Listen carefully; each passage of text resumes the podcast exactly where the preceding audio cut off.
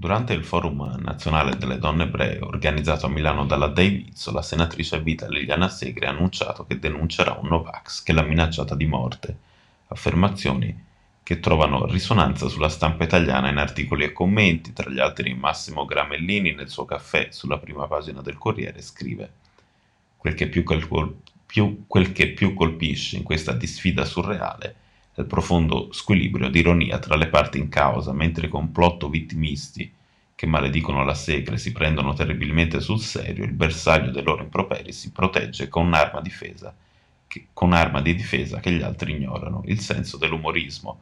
A quelli che ancora ieri le auguravano di morire tra atroci tormenti, la senatrice ha risposto: Ho 92 anni, portate un attimo di pazienza. Poi, dopo 92 anni, si è finalmente rotta le scatole e li ha denunciati. Così Elena Leventhal sulla stampa c'è qualcosa di unico nel suo modo di raccontare la voce ferma, ogni tanto uno sguardo di ironia dolce verso il mondo e verso se stessa.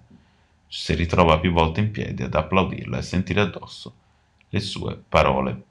In un'intervista con la Gazzetta dello Sport, la presidente Uccelli Noemi Disegni ha chiesto al mondo del calcio una reazione coesa e concreta contro i cori antisemiti che ancora infestano le curve oggi in evidenza le parole del presidente della Federcalcio, Gabriele Gravina.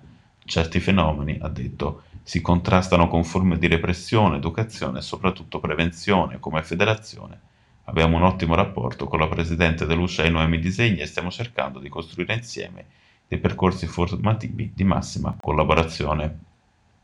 Gravina ha anche aggiunto, stiamo chiedendo massima collaborazione anche attraverso le nostre norme alle società.